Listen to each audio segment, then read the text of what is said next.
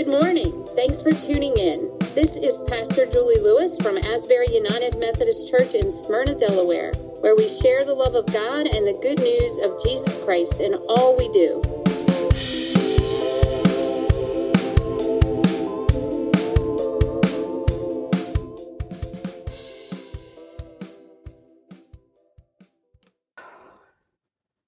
Good morning. It's Pastor Julie, and our scripture reading this morning comes from the book of Jeremiah, chapter 23, verses 1 through 6. Woe to the shepherds who destroy and scatter the sheep of my pasture, says the Lord. Therefore, thus says the Lord, the God of Israel, concerning the shepherds who shepherd my people It is you who have scattered my flock and have driven them away, and you have not attended to them. So I will attend to you for your evil doings, says the Lord. Then I myself will gather the remnant of my flock out of all the lands where I have driven them, and I will bring them back to their fold, and they shall be fruitful and multiply. I will raise up shepherds over them who will shepherd them, and they shall not fear any longer or be dismayed, nor shall any be missing, says the Lord. The days are surely coming, says the Lord, when I will rise up for David a righteous branch and he shall reign as king, and deal wisely, and shall execute justice and righteousness in the land. In his days Judah will be saved, and Israel will live in safety. And this is the name by which he will be called The Lord is our righteousness. The word of God for the people of God. Thanks be to God. Today is Christ the King Sunday, the last day of the Christian year. We begin each year with the birth of Christ and move through the year listening to his teachings, learning from his example, and encountering Christ as he walks to Jerusalem to die on a cross. Then we celebrate as we witness the resurrection and receive the outpouring of the Holy Spirit as the church is born and a new generation teaches us what it means to follow Christ. But on this day, we not only acknowledge Jesus as the one we follow, we call him King. In our world today, we've really lost touch with the image of king. Yes, they have a new king in England, King Charles III, but even in that context, a king is not really what a king was in Jesus' day. Kings had absolute power then. What they said was law. There were great rewards for loyalty and terrible consequences for those who did not give due respect to their ruler. In England, there was a time when you could lose your head. Today, no heads are rolling, at least not literally because they don't have that kind of power anymore. They are more figureheads than true kings. So, what does it mean for people like us living in a country that exists because it rejects the idea of a king? The one, to call the one they follow their one true king. The dictionary definition isn't surprising. A king is the title given to a male monarch or a supreme ruler over a nation or territory. But we throw that title out for more than just rulers of countries, right? Last week we talked about how we throw around the word love to mean a lot of different things. This week that word is king. What does it mean today to call someone a king? I found a long list of musical artists that included many who have been declared the king of something. Louis Armstrong is the king of jazz. Garth Brooks is the king of country. The king of pop, Michael Jackson. The king of blues, B.B. King. And of course, the king of rock and roll, Mr. Elvis Presley. But also given that title on this list were Chuck Berry, Fats Domino, and Little Richard. Apparently, you can have more than one king in a musical genre. King, in this case, just means a dominant figure in that style of music. So if we call Christ our king, what does that mean to us? Is it just an honorific title? Something that says we really like Jesus more than all the other kings in our lives and in the world? Do we tend to let many things, we do tend to let many things rule in our lives, don't we? Has the title become, like in England, a name for a figurehead without any real power in our lives? Has the title become Something worse. Do we feel that a king exerts power and authority without us over our con- without our consent, like in the days of the Revolutionary War? What kind of king is Jesus? What do we want in a king? Do we even want a king? And what does that have to do with shepherds and sheep? On this Christ the King Sunday, we'll try to define the word king for ourselves as followers of Christ. And maybe we'll be able to see a king in the face of the Good Shepherd. And maybe, just maybe, we'll find some peace and comfort in calling Christ our King. Our passage today is from the book of Jeremiah. He was a prophet in the southern kingdom of Judah long after Israel became a divided nation. And he was called by God to a terribly difficult job. In fact, God told him he would fail. How's that for a job description? He came to speak truth to power, to tell the rulers of Judah that they had led the people so far away from God that they would be sent into exile, taken captive by another nation and watch Jerusalem and the temple be destroyed. As you can imagine, he was not a popular guy. Not too many people believed him. He spent a lot of time locked in jail, kept standing in a muddy well, mocked and shunned. Yes, a happy and fulfilling job for sure. But when life seems to be going well, it's hard to believe that things will be heading south. We know it works that way sometimes, though, don't we? Just think about all those parents of kids who have died in school shootings. They sent their kids off to school, normal day, and then in one instant, everything changes. And we hear those parents say it over and over cherish the time you have because you never know which moment will be your last. But we really don't hear them. We don't change our behavior or way of thinking. We don't ever truly believe it will happen to us. And that's what's going on in the minds of the kings and people of Judah. Keep talking, Jeremiah, but all I hear is blah, blah, blah. That's never going to happen. Well, to be sure, no one wants to hear words of doom and gloom. No one wants to stop and think about their own behavior and admit that it could be destructive somehow. But even though they may not have been the king of souls like James Brown, they were kings of denial and destruction was headed their way. And we know it's bad when Jeremiah begins with the word woe. Woe is a cry from a funeral lament. It's an announcement of death. And in this case, definitely announcing the funeral of those being addressed, who are the rulers of Judah. And not just the king, but those in power. And in Judah, that included political as well as religious leaders. Judah was a theocracy where the religious leaders also had political power, and the king was supposedly the head of the church. Woe to the shepherds who destroy and scatter the sheep of my pasture. See, here's where king and shepherd intersect in meaning.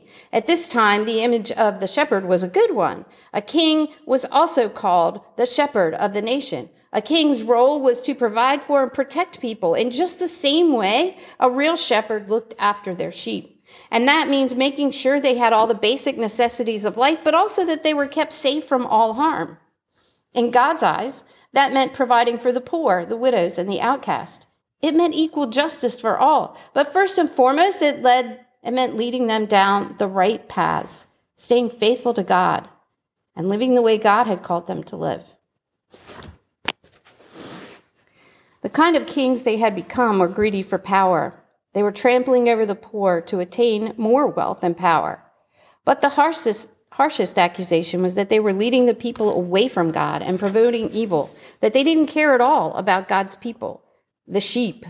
And the time had come to put an end to all the destruction they were causing. Unfortunately, that meant wiping the slate and beginning again, removing those in power who were so corrupt and allowing the total destruction of Jerusalem. Life for them would change in an instant, but they refused to listen or to believe it. God tells them what kind of kings they should be by telling them the qualities of the shepherd he would raise up for his people. Shepherds who will watch over them so they will not fear anymore or be dismayed, and not a single one of them will be missing. For those kings who only cared about themselves, who were not shepherd kings at all, new kings would arise, chosen by God, who would bring justice and peace, faithfulness and righteousness back to the kingdom. He tells them that one day he will raise up a new king who will deal wisely, execute justice to save Judah, and they would live in safety. His name? The Lord is our righteousness. This king would lead them back to God. If we remember, David, who became the greatest king of Israel, was a shepherd. He learned how to trust God by leading his sheep, protecting them from bears and lions, which gave him the ability to kill Goliath with just a stone. A good shepherd leads his sheep to clean, calm water, to green pastures, and searches for any that go astray until they are found and return to the flock. A good shepherd fends off all that try to harm their flock and walks with them to keep them safe, even in the presence of predators. Does that sound familiar? David himself expressed it beautifully in Psalm 23, and reading it from the New Revised Standard Version The Lord is my shepherd, I shall not want. He makes me lie down in green pastures, He leads me beside still waters. He restores my soul. He leads me in right paths for his name's sake. And even though I walk through the darkest valley, I fear no evil, for you are with me. Your rod and your staff, they comfort me. You prepare a table before me in the presence of my enemies. You anoint my head with oil. My cup overflows. Surely goodness and mercy shall follow me all the days of my life, and I shall dwell in the house of the Lord my whole life long. Jeremiah tells them that their funerals are imminent, at least the death of their reign and life as they know it. He tells them that God will raise up new kings, new shepherds, who will be good shepherds like David, the true shepherd king, called a man after God's own heart. Prophets spoke about the events happening in their time and place, and everything Jeremiah spoke came true. The people were scattered, taken into exile, the kings and other leaders were imprisoned or executed, but yet, God still brought them back 70 years later, and Jerusalem was slowly rebuilt. Life was never the same again, and they all knew it be- was because of their unfaithfulness, their lack of concern for one another, and their inability to follow the true shepherd, the one true God. Even in this disaster, God was still with them and had plans to restore them, to never let them go, just like a good shepherd. We know as people of faith in Christ that this prophecy didn't just refer to the kings of the day, but looked forward to the day when God would raise up the Good Shepherd, Jesus, who comes from the line of David, who comes to show us what it means to be king, who executes right, justice and righteousness, who comes to save not only Judah and Israel, but the whole world. He comes to be our shepherd king, who leads us in the paths of righteousness the shepherd king who watches over us, provides for us, and leads us beside still waters.